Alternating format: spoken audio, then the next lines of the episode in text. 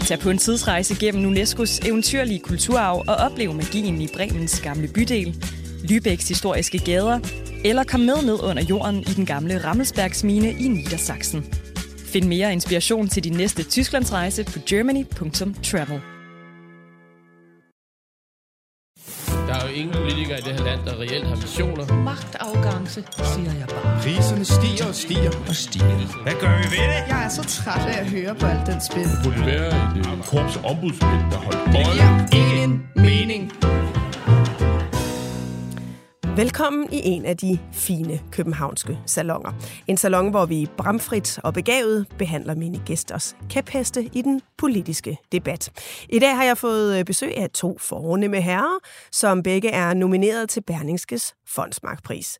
Alex Vanopslagh, partiformand for Liberal Alliance, og Tommy Ahlers, grøn serie, iværksætter og tidligere minister for Venstre. Velkommen i Østergaards salon.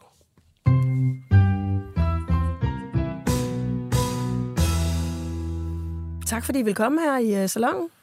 Tak fordi vi måtte komme. Ja, selv tak. Det er jo øh, fantastisk at komme ind i så fine salonger. Så fine salonger. Det, som lytterne jo ikke kan se, øh, det er, at det, de gerne må øh, visualisere for sig, det er jo noget med rødt fløjl over det hele, ja, og store præcis. Bløde møbler og sådan noget. Det og er, flotte velvinger i, i loftet. Og, det er ja. Ikke helt det, der er virkeligheden i sådan et øh, lidt mere nøgternt lydstudie. Men øh, vi håber, indholdet er meget passende til en fin salon.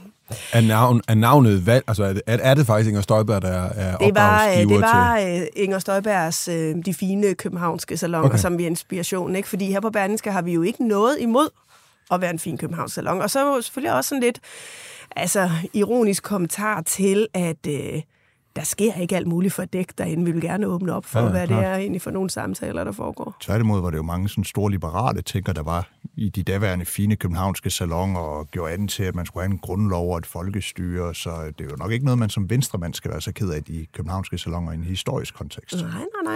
nej. Det er godt, I begge to er her, to liberale mennesker. Øhm, vi starter lidt øh, lige på hårdt, Alex. Øhm, vil du gerne være leder af en ny borgerlig opposition? Er ny borgerligt? Nej, øh, nej, nej, jeg laver sjov. Nej, altså, næstformand. Jeg, jeg vil gerne... Der er ledige pladser. Jeg vil selvfølgelig gerne bidrage til, eller måske ligefrem være ledende i at udvikle politik og tage værdikampe og, og stå på mål for, for borgerlige idéer og principper. Men, men sådan den her forestilling om, at, man skal, at vi skulle ønske os at påtage os øh, hvad skal man sige, et parlamentarisk lederskab for Blå Blok med henblik på at, at blive et statsministerparti, er jeg meget påpasselig med at sige, at det er det, jeg vil. Altså fordi historisk set, eller historisk set, de sidste par årtier, har det jo været sådan, at det, der har været forventet af Venstre, som har været det, der er ledende parti, ja, det har jo dels været, at de skulle trække vælgere over midten ved at kopiere Socialdemokratiets politik, og dels i et eller andet omfang også lade sig hijacke eller kapre lidt af støttepartiernes ultimative krav, og jeg har det sådan lidt, jeg er interesseret i at få mest muligt igennem af Liberal Alliances politik, og hvis jeg er ved at melde mig som statsministerkandidat, øh, der ved jeg også, skal bevæge mig i et spor, hvor jeg begynder at ligne en socialdemokrat, jamen så, Al- så, så gider jeg på ingen Alliances... måde være statsministerkandidat. Så, så, så det, altså, jeg har det sådan lidt, jeg, jeg vil gøre det, jeg vurderer, øh, bidrager til at få mest muligt liberal politik igennem. Ja, så du mener, at Liberal Alliances politik er for smal, eller i hvert fald måske ikke folkelig nok til at kunne trække de afgørende stemmer hen over midten, der vil være afgørende, hvis man skulle være et statsministerparti? Nej, jeg siger, at jeg er ikke interesseret i at være et statsministerparti, hvis det deri ligger, at man skal nærme sig Socialdemokratiet for at overbevise deres vælgere om, at man er bedre socialdemokrat end Socialdemokratiet. Mm. Og, og det er jo det, der typisk er ligget i, i, i, i, i, i den rolle, og, og det, det er ikke en rolle, jeg er interesseret i at indtage. Men det vil være, vil være uambitiøst øh, ikke at ville øh, stå i spidsen trods alt for de borgerlige tanker, der skal øh, udvikle sig, som vi jo også ja, i den her salon har skrevet på, om der ikke kunne komme nogle nye tanker fra en borgerlig opposition, hvor man kunne se et nyt projekt tegne sig. Jamen, det vil jeg gerne lægge mange øh, kræfter i øh, på vegne af Liberal Alliance først og fremmest. Øh, selvfølgelig. Jeg mener, der er brug for... Øh, både borgerlig idéudvikling, politikudvikling, men også, at man bliver mere bevidst om, hvad er det for et værdimæssigt grundlag, vi står på. Og det er jo også lidt det, vi forsøgte med vores sådan, du kan godt-kampagne. Altså. Mm. Hvad var det, du troede, I, øh, altså, hvad tror du, I ramte med den? Fordi I havde jo et fremragende valg. Hvis man kigger ud over de borgerlige partier, så ligner det sådan en slagen mark, undtagen Liberal Alliance, som jo havde det bedste valg nogensinde. Jamen, jeg tror, vi med den kampagne ramte, øh, det var i hvert fald ambitionen, øh, sådan et, et grundlæggende borgerligt livssyn. Altså noget, som binder mange borgerlige vælgere sammen, og som er sådan den store grund til, at vi mener det, vi mener politisk. Altså jeg kunne godt tale om, at vi skal lavere skatter for mere arbejdsudbud og højere vækst, men jeg synes, det er mere interessant at tale om lavere skatter i en kontekst af, at jeg egentlig tror på, at det enkelte menneske øh, skal tilskyndes mest muligt til at tage ansvaret på sig, fordi det er der, det meningsfulde liv er. Og der er skat jo bare et, et værktøj til det, og det, det hænger jo så også sammen på en række andre områder. Vi har hørt rigtig meget om skat og udlændingepolitik, og nu var der pludselig noget lidt mere værdipolitisk, i hvert fald i sådan en ideologisk kontekst. Ja, og, og det, det var jo også tanken at, at komme frem til sådan en... en, en kerne i borgerligheden, og selvfølgelig også en modfortælling til den der offergørelse, som jeg mener er ja, til dels lidt på højrefløjen, men i særdeleshed på venstrefløjen. Tommy Ahlers, når vi nu taler om øh, det borgerlige projekt, du sagde i et øh, interview i Berlingske for nylig, hvor vi også talte om din nominering til Fonsmarkprisen, at du savner lidt den borgerlige skabelsesberetning. Hvad er det? Jamen, ja, nej, det er ikke en borgerlig skabelsberetning, jeg savner. Jeg savner en skabelsberetning, og den fylder mere i samfundet. Og en skabelsberetning, sådan en moderne skabelsberetning for mig, øh, jeg kommer fra et kristent hjem, så det er ikke for at tage den væk fra Bibelen, men det er, at vi husker, hvordan alt det, vi har omkring os, hvordan det egentlig er blevet til. Og det er nogle individer, øh, nogle gange enkelte individ, øh, ofte et, en, en, en, en lille gruppe, to-tre individer, der ikke ud fra en institutionsmandat øh, eller noget, men ud fra deres eget handlekraft, har skabt det her. Mm. Det er de museer, bygningerne, vi ser på, de virksomheder, de produkter, vi bruger, alt er skabt af det. Og det glemmer vi som om det hele, det, det virker mere og mere som om, at det er et samfund, der har skabt det. Vi snakker om en samfundskontrakt og sådan ting. Og det der individ, mm. øh, det mangler ligesom, at det bliver, at, at vi husker det egentlig, at den måde, vi har skabt tingene på, og det er også den måde, vi skaber den fremtid på, vi gerne vil have skabt. Også i forhold til de grønne teknologier, det er en enkelt forsker eller en enkelt, en, en Elon Musk, den er med at, at få en helt Øh, stokkonservativ bilbranche til at pludselig tro på, at man faktisk godt kan lave fede elbiler. Mm. Hvis Elon Musk ikke havde været der, så havde vi stadigvæk ikke fået den revolution, selvom teknologiet havde været der, for det manglede en eller anden fantast, der, der turde at tro på det. Han er så lidt, øh, lidt, for, lidt for meget fantast nogle gange. Der er så men, også nogle andre ting. Der er nogle andre ting, ikke, men, altså, men alligevel er det et eksempel på den der, den, den, den der ene person, der egentlig godt kan, kan, kan gøre noget. Og grunden til, at jeg nævner det i forbindelse med, med interview omkring Fonsmarksprisen, det er, at jeg tror bare, at der kommer en naturlig borgerlighed ud af den diskussion. Jeg tror, der kommer en naturlig borgerlighed ud af, at vi pludselig har fået et primetime tv-program på den øh, røde kanal, det må jeg ikke kalde den, det er, der handler om det frie initiativ i Løvens Hule. Mm. Og selvom det er sådan egentlig et reality-program, så viser det, at det er nogle mennesker, der tør at gøre noget og tør at løbe en risiko, og ikke nødvendigvis bare handler om penge, penge, penge, men prøver at skabe noget, hvor andre ikke, øh, ikke gør det. Kan I mærke sådan en eller anden grad af modreaktion? Altså, jeg, jeg var ret, øh, synes, det var ret interessant, Alex, hvordan I tiltrak rigtig mange unge vælgere, som jo normalt ofte er sådan en lidt en rødere perspektiv, hvis man skal ind og, og fange førstegangsvælgere. Altså, er der et eller andet i tiden, som gør, at noget af den her individualisme trods alt begynder at blive sådan lidt en pendulrefleks på en tid, hvor vi har talt meget om samfund? Ja, eller jeg vil måske sige, ja, det, det, det er måske lige så meget, at der kommer en, en, en, en, en stemme, der ikke er præget af øh, dommedagsfortællinger og øh, krisefortællinger og, og, og den her sådan øh, alt overskyggende tendens til at, at, at se pessimistisk på, på folks fremtid, herunder også de unges fremtid, og, og jeg synes jo på mange måder, der også bliver talt, talt ned til dem, øh, hvor, hvor, hvor vi jo egentlig forsøgte at, at fokusere på alt det, vi er, vi er i stand til, og også lidt i, i forlængelse af det, du, du, du siger, Tommy, med alt det, vi som individer kan gøre, men jeg synes også, det er vigtigt at have det andet ben med, som er øh, i sådan en øh, skabelsesberetning, men også i vores egen kampagne der, det er jo også alt det, vi kan gøre i de frivillige fællesskaber. Altså, hvad er det, der er skabt det Danmark, vi kender i dag? Ja, ja det er jo øh, dels alle mulige bevægelser, hvor man er gået sammen om at skabe et bedre Danmark. Man er gået sammen om at skabe øh, friskoler og andelsbevægelser, hvad ved jeg. Og også, at man særligt sådan, øh, i grundvis tid altså blev bevidst om, at vi borger i et samfund, som har en rig historie, og der er noget, der binder os sammen på tværs af landet, selvom vi ikke kender hinanden, og at man også gerne vil gøre noget godt for sit fædreland. Ikke for sin velfærdsstat, ikke for at, at, at skulle leve op til et eller andet socialdemokratisk ideal, men fordi det har en selvstændig værdi at bidrage til at gøre en forskel for samfundet. Øh, og og, og den, alle... den, den del, synes jeg også, det, det borgerlige skal have med. Men, men, men, selv, men Alex, selv, selv de frivillige fællesskaber er jo også ofte skabt... Altså, hvis ja, det er jo skabt af individer. Det, det ja. er jo ofte skabt individer, og så er der heldigvis nogen, der bakkede op om det og bruger masser ja, ja. af deres tid, og så senere ender de selv med at blive et individ, der så førte det videre, da, da de andre ikke øh, var der længere. Ja, men jeg er ikke uenig med dig. Øh, men, øh, så, så jeg synes, at det egentlig går fint spænd i spænd ja. med, at øh, endda fællesskaber bliver også skabt af individer. Ja. Det er aldrig systemer, der skaber fællesskaber. Ja. Ja. Og alle de øh, tanker, I nu har her, hvis vi nu kigger på det ind i sådan en realpolitisk kontekst, hvordan skal det, vi nu kan kalde en blå op- opposition, de borgerlige partier, som ikke er i regeringen. Hvordan agerer I bedst opposition i den her regeringsperiode, hvor vi jo har Venstre siddende inde i regeringen sammen med Socialdemokraterne og Moderaterne? Det er ved at insistere på at bedømme regeringen på substansen og den førte politik og begrundelserne for den. Så hvis regeringen gør Danmark til et mindre borgerligt land, ja, så skal vi jo ikke sige, at det vil vi ikke kritisere, fordi Venstre sidder i regeringen. Omvendt, hvis regeringen gennemfører nogle tiltag, der øger borgernes frihed og ansvarsfølelse, som øh, reformerer den offentlige sektor, så den i højere grad bliver baseret på frihed og konkurrence, ja, så skal vi heller ikke stå og råbe på sidelinjen, bare fordi vi er sure over, at Venstre så er med til at ændre de her ting. Øh, så, så jeg tror jo, vi skal have øjne på bolden, og det er jo øh, en sådan mere langsigtet borgerlig vision for, for, for, for Danmark. Og så må vi jo se, hvor regeringen ligger snittet. Altså indtil videre har vi jo kun det her regeringsgrundlag, der primært består af overskrifter. Der er det jo ikke særligt imponerende, men, men det kan jo være, at de, når de konkretiserer det, rykker det i en borgerlig retning. Mm. Tommy, kan du sådan som øh, gammel venstremand være bekymret for, at, at Venstre i virkeligheden bliver lidt mast i den regering, som vi ser nu, og så er det et parti som Liberal Alliance, der får lov til at i virkeligheden tage positionen som Danmarks liberale parti?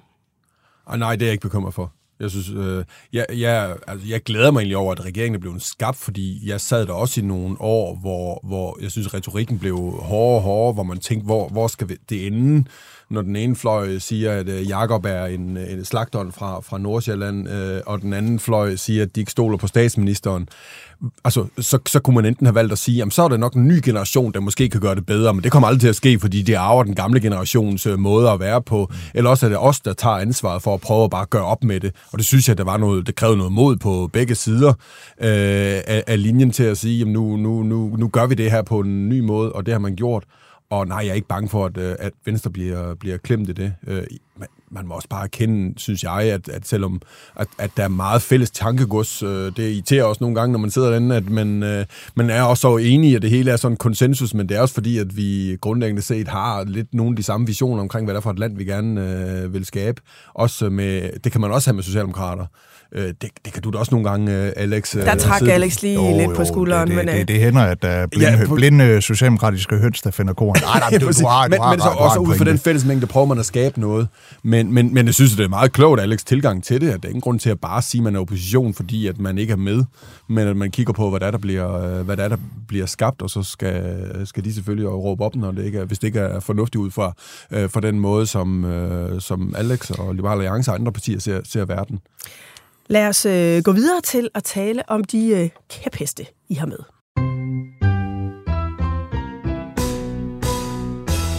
Og vi bliver lidt i øh, sporet og begynder med din øh, Vanopslagh. Den lyder sådan her. Hvis Danmark stadig skal være et velfærdssamfund i fremtiden, skal vi i gang med at skabe velfærdssamfund to punkt nul, hvor kommunerne ikke leverer velfærd, og hvor danskerne i højere grad betaler til forsikringer frem for høje skatter. Det er jo meget interessant, også i forhold til nogle af de øh, snakke, vi har haft her øh, tidligere i øh, salongen. Først øh, dig, Tommy. Hvad tænker du som venstremand om de her udsagn?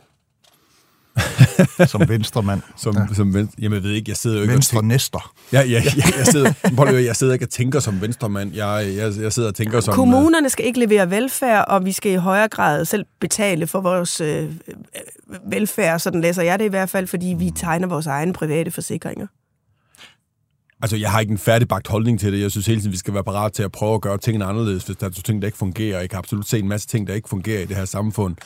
at kommunen ikke skal levere velfærd, det lyder umiddelbart, øh, det skuer umiddelbart i mine ører, i forhold til den, øh, når jeg ser på, hvad der er for noget velfærd, jeg synes, øh, mine børn får via de skoler, de går på i, i Københavns Kommune, eller de fritidsaktiviteter, de modtager, eller hvad jeg får, når jeg tager på hospitalet og bliver undersøgt. Så øh, det ved jeg godt er, er regionerne, men, men så jeg tror nok lige, at det kræver lidt øh, uddybning. Nu har vi ophavsmanden siddende ja, her. Ja, det må i, vi hellere studiet, høre, Alex Vanopslagh. Hvorfor, hvorfor er det her... Øh L A's fremtidsvision for et velfærdssamfund? Fordi jeg mener faktisk, det er en af de vigtigste udfordringer, vi har i, øh, i Danmark, og jeg tror, den øh, analyse, der ligger bag, øh, egentlig også er øh, en, du kunne få Socialdemokratiet at sige, øh, til at sige, hvis du bare slukker og husker at slukke din mikrofon. Og jeg ved jo, jeg har haft Nina Smidt ind i studiet tidligere, og jeg er meget enig i hendes øh, grundlæggende analyse, at der er nogle forskellige trends, der gør, at velfærdsstaten, som vi kender den, er stærkt udfordret i fremtiden. Altså dels så vil forventningerne til, hvad vi kan få af kvalitet i velfærdsydelserne, blive ved med at stige. Er det en helt naturlig og rimelig grund, vi lever i et kapitalistisk samfund, vi er vant til, at alt udvikler sig undtagen den offentlige sektor. Jeg karikerer det lidt nu. Øh, men samtidig med, hvis man bare vil vedligeholde det nuværende serviceniveau, så bliver det dyrere og dyrere. Og der er jo grænser for, hvor meget man kan sætte skatterne op. Men det er jo ligesom øh, en tendens. En anden tendens er, at i takt med, at vi bliver rigere, ja, så er der flere og flere, der tegner forsikringer, der faktisk tilvælger de private løsninger. Og så kommer der det her øh, A- og B-hold. Og en tredje problem, som Nina Smidt så ikke er så meget inde på, men som jeg mener er jo sådan, øh, det, det fundamentale problem, det er, at den offentlige sektor, som er fuld af gode, engagerede og dygtige medarbejdere, men som, som system er sandet til i byråkrati, i dårlige incitamenter, hvor man ikke tilstrækkeligt belønner den gode indsats og straffer den dårlige, i, i, i mangel på konkurrencer, i mangel på tilstrækkeligt blik for, for, for borgernes øh, ønsker. Og hvis man tager det sammensurium af, af udfordringer, og man gerne vil have, at vi har et velfærdssamfund i fremtiden, hvor der er høj kvalitet i velfærden, og hvor man også sikrer sig, at de mennesker, der ikke har så mange øh, penge eller er udfordret på anden vis, at de også har adgang til, til, til god velfærd, men så er der et eller andet sted to veje at gå. Tre veje at gå. Der er den vej, der hedder, vi fortsætter bare, som vi plejer, med lidt mindre byråkrati og lidt højere skatter. Jamen, så løser det ingenting. Den anden vej er sådan lidt den, jeg tror, Socialdemokratiet vil, og Nina Smidt, der siger, jamen, så skal vi alle sammen bare arbejde noget mere. Og alt skal være finansieret over skatten, og så skal den offentlige sektor være lidt mindre byråkratisk. Men at vi bliver nødt til at vedligeholde det system, vi har i dag, men øge kvaliteten og øge skatterne og øge væksten i samfundet, eller i hvert fald antallet af timer, danskerne arbejder, selvom de ikke har lyst til at arbejde væsentligt flere timer. En anden vej at gå, det er at sige, hvordan kunne man nytænke det system, hvor man siger, fint nok, vi vil gerne have på en eller anden måde en solidarisk finansiering af velfærden, men vi bevæger os væk fra den her skøre tanke om, at kommunen skulle være bedre til at levere velfærd end private aktører. At det vil være det første skridt.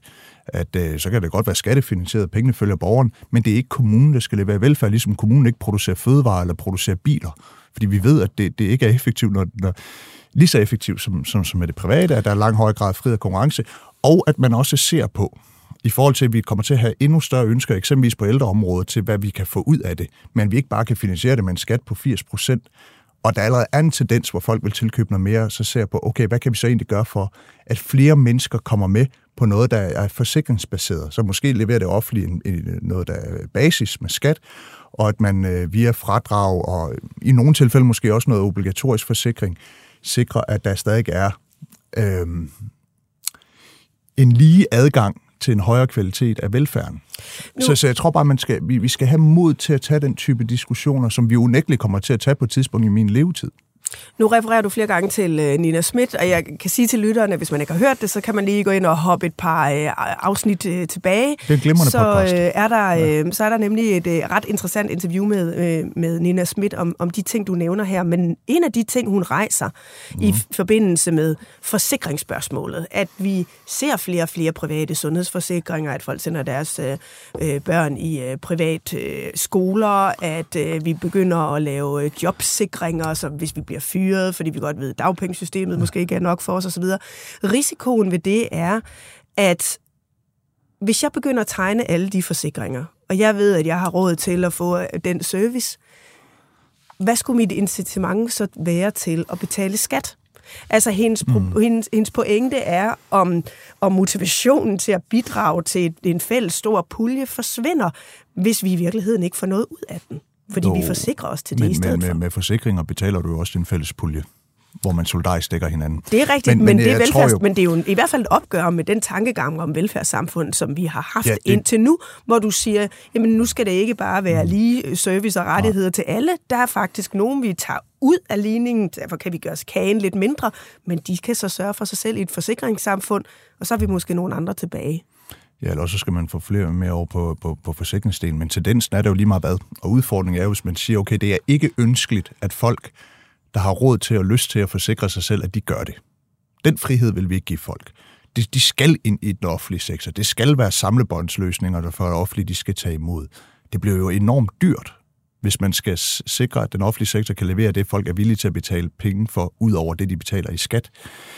Og jeg tror ikke, det kommer, uden at man, man, man sikrer noget mere innovation, iværksætteri og konkurrence øh, inden for de områder, hvor der skal leveres velfærd.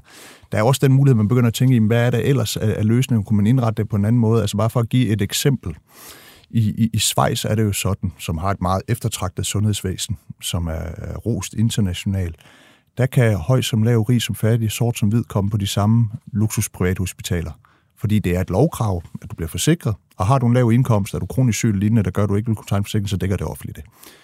Så der er der den samme solidaritet, som der er i Danmark, men langt bedre kvalitet, langt mindre ventelister og en sundere konkurrence. Jeg tror, der er mange, der også vil se sådan et, fordi Schweiz er jo det gode eksempel, der er jo også mange, der sidder og tænker, U S A er sådan et skræmme eksempel på, hvorfor ja, ja. de ikke har råd til at, ja. at tegne de forsikringer, eller få de uddannelser. Jamen det er klart, det, det, det skal jo gøres i en, i, en, i en dansk ånd, hvor vi vedligeholder, for jeg synes, det er et sundt princip, at vi siger, at vi i fællesskab på en eller anden måde forsikrer os mod sygdom, i et eller andet omfang alderdom, at vi sikrer, at der, at der, at der er fri og lige adgang til, til undervisning. Det der diskussion, der er, hvordan sikrer vi den bedst mulige kvalitet, at vi får mest for pengene, og at der ikke kommer, som der er ved at komme nu, et A- og et B-hold, hvor B-holdet bliver for stort. Men hvordan vil og du der, sikre der, den øh, ånd? Ånd er jo svært at få fat om. Hvordan vil du sikre en sådan dansk ånd, hvis du ender og pille ved nogle af sådan grundprincipperne om, hvordan vi har opfattet velfærdssamfundet indtil nu? Nu, og nu er det jo et, et hypotetisk eksempel, fordi det er jo ikke sådan, at vi er lige på kanten til at ændre de her godt, ting. Så det er jo sådan noget, der skal udvikles i en salon. Men jeg synes, det er sådan noget her, altså, jeg, jeg, jeg tror bare, det her det er noget, vi kommer til at diskutere, måske ikke i, i de næste par måneder, men om ti, femten, tyve år. Sådan en som Torben Møger, der er kendt socialdemokrat, har også advokeret for mange af de samme ting. Lars Løkke også begynder at turde tale om nogle af de her ting. Hvis man tager det eksempel med de schweiziske sygehuse, altså, der er det alle, der har en forsikring. Alle har den, og men det de offentlige går ind og hjælper. Men de skal så have råd til den forsikring. Nej, nej, fordi dem, der ikke har råd, dem, der har lave indkomst, eller dem, der i udgangspunktet vil blive afvist ved en forsikring, ja, der er det offentlige så inde at dække. Så der er jo en solidarisk øh, finansiering, og der er jo også noget tvang osv., fordi det er jo bare et spørgsmål om, skal man tvinge folk til at betale høje skatter, eller skal man tvinge dem til at betale forsikringer, hvis man vil have, at alle skal være dækket. Øh, men hvis man vælger forsikringsvejen, er det min påstand, at man får langt bedre kvalitet og et mindre pres på de offentlige kasser. Og jeg tror, vi skal begynde at tage den snak om, er der nogle områder, hvor det måske vil være mere, hvor det vil give bedre velfærd til flere mennesker, at man valgte at gå forsikringsvejen, i stedet for at have noget i det offentlige, der ikke fungerer særlig godt, og så er der alle dem, der har råd, der alligevel bare forsikrer sig. Du spørger, hvad min vision er. Mm. Fordi Liberal Alliance politik er jo ikke at gennemføre det, jeg lige har sagt det i løbet af det næste år. Det var i hvert fald ikke det, vi gik til valg på. Hvis du spørger, hvad min vision er, så er det, at pengene følger borgeren. Enten betale øh, gerne over skatten, når det kommer til sådan noget som, øh, som ældrepleje. Øh, og så kan de placere det hos det private plejehjem, de nogle gange har lyst til. Der er ikke nogen krav til, hvordan de skal indrette plejehjemmet, men der er en fri konkurrence om at levere den bedst mulige ydelse. Man har lidt et lignende system i Tyskland, og, og, hvor det er private plejehjem, og det er så mere forsikringsbaseret, der ikke betaler over skatten, men lad det ligge. Der er der plejehjem for, for, for homoseksuelle, der er plejehjem for tidligere fodboldspillere, der er plejehjem for naturelskere. Altså, der er kommet mm. den der fantastiske mangfoldighed yes. ældrepleje, fordi man lige pludselig ser de ældre i det her tilfælde som kunder i biksen. Jeg ved godt, folk de bliver sådan helt, uh, skal vi se folk som kunder i biksen? Ja, hvad skal vi ellers se dem som om? Klienter, eller hvad? Altså...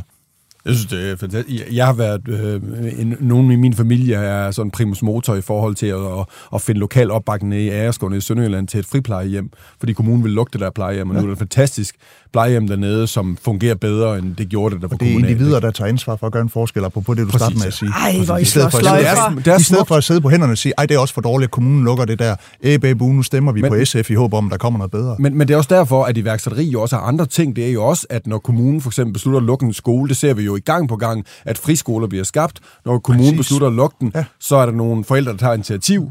Øh, en lille gruppe, der så får andre med på det, ja. finansierer det selv, ja. og bliver selv ledelsen af, af en skole. Og der er brug for flere velfærdsiværksætter. Lidt ligesom MyBi, der vandt øh, Fonsmarksprisen for to år siden, Hun, tror jeg det var. Som har et privat plejehjem. Ja. ja, præcis.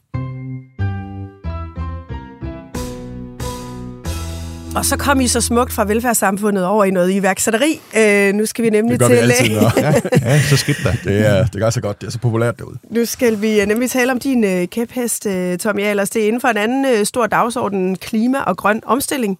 Øh, siden du forlod øh, Folketinget, så har du kastet dig over i iværksætteri igen. Ja. Øh, den her gang inden for den grønne omstilling. Og nu har du fået en kæphest, som lyder... Jeg vil, jeg vil godt have, at vi kalder det den grønne revolution. Omstilling, det er alt for mildt et ord i forhold til den, ah. de forandringer, vi har brug for, men... Ja, lad nu det ligge.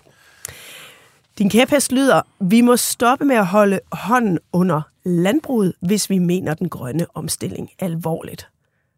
Er du stadig medlem af Venstre? Ja, det er jeg. Og på at være villig til, at, til også at diskutere nogle ting.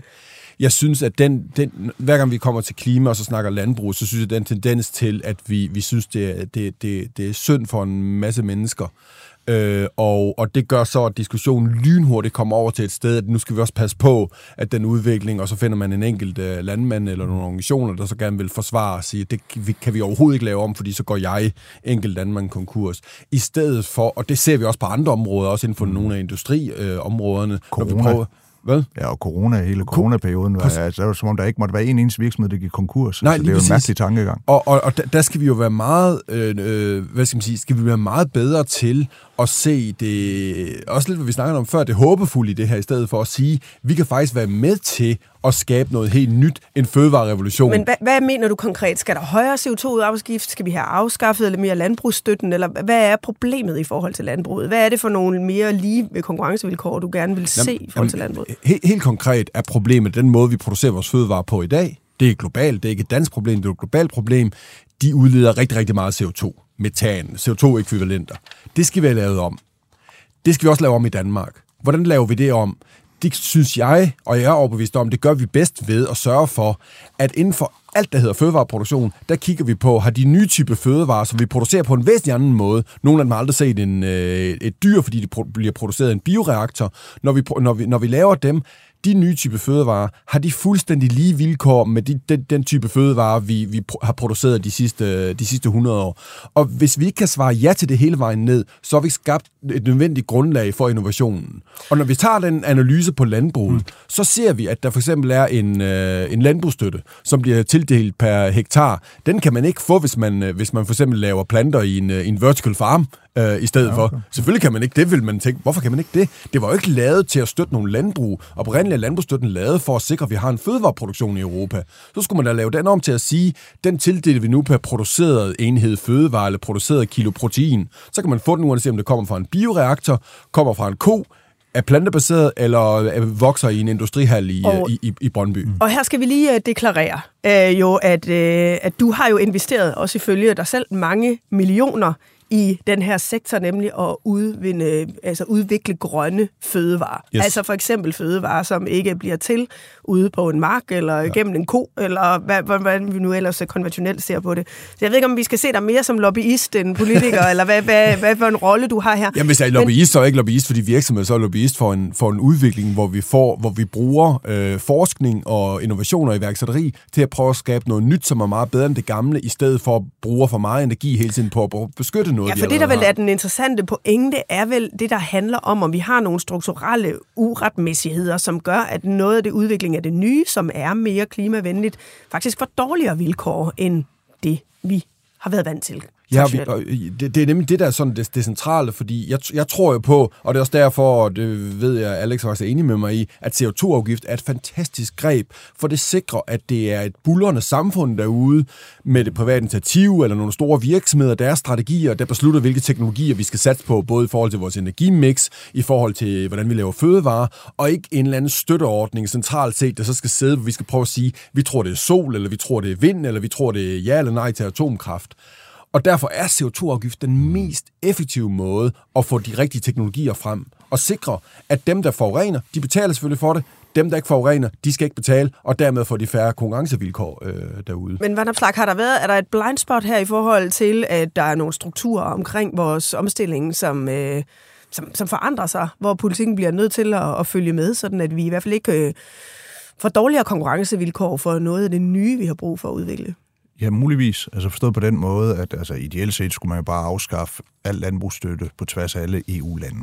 Good luck. Nu, nu, nu er det jo så sådan, at det er e-reguleret, og så kan man godt tænke sig i Danmark, der ikke var landbrugsstøtte, men øh, virkeligheden er, at hvis vi afskaffer den i Danmark, så fortsætter den jo bare i Frankrig. Men, men det er klart, at den landbrugsstøtte, der så bliver udmøntet i Danmark, den, den, den bør jo ikke favorisere nogen frem for andre. Heller ikke favorisere øh, det plantebaserede, eller hvad ved jeg, men at, at den bør i, i, i stedet for at være, være mere objektiv. Og, og det har jeg faktisk aldrig undersøgt, øh, hvor, hvor store udfordringer er på det område, og det vil jeg egentlig gerne undersøge, fordi det har jeg aldrig tænkt over før. Øhm. Altså, jeg har set kalkyler for nogle af de startup, jeg overvejer at investere ja. i, når de så skal prøve at gennemregne deres enhedsomkostningerne, og så sammenligne med enhedsomkostninger for at producere for det samme mængde protein, de kan få ud af svinekød eller oksekød, mm. så kan de simpelthen ikke forstå, at de ikke kan konkurrere med svinekød og oksekød, men det ja. er så fordi, at de, de simpelthen, når de, når de kigger på landbrugsstøtten, den kan de ikke få, men den kan de andre få. Vanopslagh, har man øh, fra politisk side været sådan lidt øh, berøringsangst i forhold til sektorer som landbruget? Mm, i, I hvert fald ikke på venstrefløjen. Altså, der har man jo måske øh, burde have været lidt mere berøringsangst. Øh, lidt mindre ideologisk anlagt. Nej, altså, jeg, jeg, jeg hælder til at sige nej. Og, og, og der, hvor jeg måske tror, der kan være en uenighed mellem, mellem Tommy og mig, det kan vi jo finde ud af nu her. Øh, altså, det er jo i forhold til eksempelvis sådan noget med, hvor mange arbejdspladser må det koste at sikre den grønne omstilling i dansk landbrug? Der er en diskussion af, hvad, hvad, hvad sker der, hvis vi indfører? Jeg er jo i teorien enig i, at C O to afgift til at erstatte øh, regulering og tilskud er vejen frem. Men, men lige præcis når det kommer til landbruget, kan der være nogle udfordringer forstået på den måde, at hvis vi ender i en situation, hvor vi i den grønne omstillings hellige navn indfører nogle skatter og en regulering, der gør, at fødevareproduktion, også den animalske, fordi den vil der stadig være efterspørgsel efter i fremtiden, rykker til lande, som producerer mindre klimaeffektivt, så har vi gjort noget dårligt for den grønne omstilling. Det danske C O to regnskab bliver bedre, men det danske C O to regnskab er fuldstændig ligegyldigt. Det er kun vigtigt, hvis det gør en forskel globalt, eller kan inspirere globalt. Og der har jeg det sådan, på den ene side, at jeg er imod dem, der siger, uha, den grønne omstilling må ikke koste nogen landbrugsarbejdspladser. Sådan lidt. Jo, altså, det, det, det, det må du da gerne, hvis der er noget, øh, en type landbrug, der fortrænger noget andet, eller hvis vi mister arbejdspladser til lande, der er mere klimaeffektive end os i deres landbrug. Men hvis og så frem, at dansk landbrug er blandt de mest klimaeffektive i verden, ja, så kan vi egentlig godt have en isoleret interesse i, at, vi, at, at dansk landbrug vinder markedsandele og dermed forværrer det danske C O to regnskab, men på global plan bidrager til noget, der, der er klimaeffektivt. Og der, har det, der er det meget komplekst med, med, med, med landbruget. Så jeg tror, vi er på sådan det mere principielle, teoretiske er enige, men når man kommer ned i det, altså, så, så, så, så jeg vil ikke sige, at der er en berøringsangst, men, men der er en bevidsthed om, at det her det er kompleks, og man ikke bare lige med et fingerknips skal lave en eller anden simpel løsning. Må jeg kommentere ja, på det? Lige kort, ja. Øh, altså, jeg, jeg tror, jeg, jeg er helt enig, jeg er heller ikke, jeg er heller ikke ude på et raid om at sige, nu skal vi lukke dansk landbrug. Jeg har to kommentarer til det. Det ene er, jeg tror, vi kan, alle de arbejdspladser, vi potentielt set skaber i den måde, vi laver landbrug på nu, dem får vi skabt en til en, og måske endda endnu mere i forhold til de her nye type fødevarevirksomheder. Og jeg tror, at når vi kigger ti til tyve år frem, så hvis vi ikke formår at omfavne den her udvikling og lave fødevare på markant anderledes måde, mindre animalsk produktion i Danmark, så er vi simpelthen i en svagere konkurrenceposition, fordi så er der bare en fransk virksomhed, en tysk eller en østrigsk virksomhed, der har gjort det her i stedet men, for at lave det her nye type. Men så handler det vel ikke om grøn omstilling, så handler det om, at du gerne vil pick the winner, hvis jeg skal være djævelens advokat. Nej, det handler om grøn omstilling. Fordi hvis, hvis, hvis, det, hvis den traditionelle, konventionelle fødevareproduktion bare rykker til Polen, så har du ikke gjort nogen forskel for den grønne omstilling. Men din primære bekymring er ikke den grønne omstilling, det er, om, om vi nu bliver frontrunner, runners, i øh, de nye type plantebaserede ja, ting. Ja, men, men, men, men ved at, altså frontrunneren er en omstilling, er en klimavenlig, altså, hvad skal man sige, en klimaneutral fødevare, og derfor, og hele verden vil indse, at vi er nødt til at producere klimaneutrale fødevarer, og så skal vi da være dem, der omfavner den revolution, den biorevolution først, fordi så vinder vi også den konkurrence, lige så vel som vi er nogle af dem, der, der først lavede sikre fødevarer, vand øh, og, og, og eksporterer mælkepulver til hele verden, mm. så skal vi også dem, der omfavner den her først. Og hvis vi bliver for reaktionære i forhold til at passe på nogle enkelte jobs derude, så bliver vi måske dem, der ikke omfavner den, og så er det en polsk virksomhed, der løber med det. Jeg er enig i, at vi ikke bare skal beskytte arbejdspladser for at beskytte dem, men, men vi skal beskytte dem, hvis det er sådan, at vi producerer mere klimaeffektivt, end de gør i andre lande. Det er fordi, du sammenligner en til en konventionel ja, ja, brug og konventionel brug. Ja, ja. Jeg prøver at sammenligne det er også fordi, jeg er ikke så overbevist om, at efterspørgselen uden for den vestlige rige verden på plantebaserede ting eksempelvis vil, vil stige. Altså der tror jeg bare, at det, det, altså, det er jo sådan en, det er jo sådan en, en, en, en rigmandsting, det er en luksus, vi kan tillade os i Vesten, at vi også skal have god samvittighed, når vi spiser. I andre lande vil du lige bare have noget at spise, ellers så dør de af sult. Jo, men det er interessant at se, hvordan det, det må vi se, sig. hvordan det udvikler sig. Ja, forstår, og også, hvordan regeringen forholder sig til det her spørgsmål, øh, når nu både Socialdemokraterne måske har noget Aalborg Portland, de skal tage stilling til, og Venstre noget landbrug, hvor meget man så øh, reelt får, øh, mm. får flyttet. Øh, Jeg tror, at mit hovedbudskab er bare, vi kan godt omfavne det her med en mere håbefuld tilgang til at sige, at vi kan godt skabe noget nyt, som faktisk både på sundhed, pris og for klima kunne være bedre, end det vi gør i dag. Og der skal vi passe på, at vi ikke låser os fast. Jeg håber, du har ret. De her, vi, vi når simpelthen ikke mere, men jeg tror både, altså både jeg og jeg tror også lytterne vil da sige tusind tak for mere og tænke videre over. Alex Vanopslagh og Tommy Ahlers, tak fordi I kom. Selv tak. Dejligt at være her. Jeg hedder Mette Østergaard, producer var Josefine Maria Hansen, og vi har faktisk mere salon klar til jer allerede senere i dag, fredag den fireogtyvende februar, hvor vi laver en special om etårsdagen for krigen i Ukraine. Tre af Berlingskes korrespondenter fortæller om, hvordan det har været at dække krigen, og hvad verden står overfor her et år efter invasionen. Jeg håber, I vil lytte med i Østergaards salon.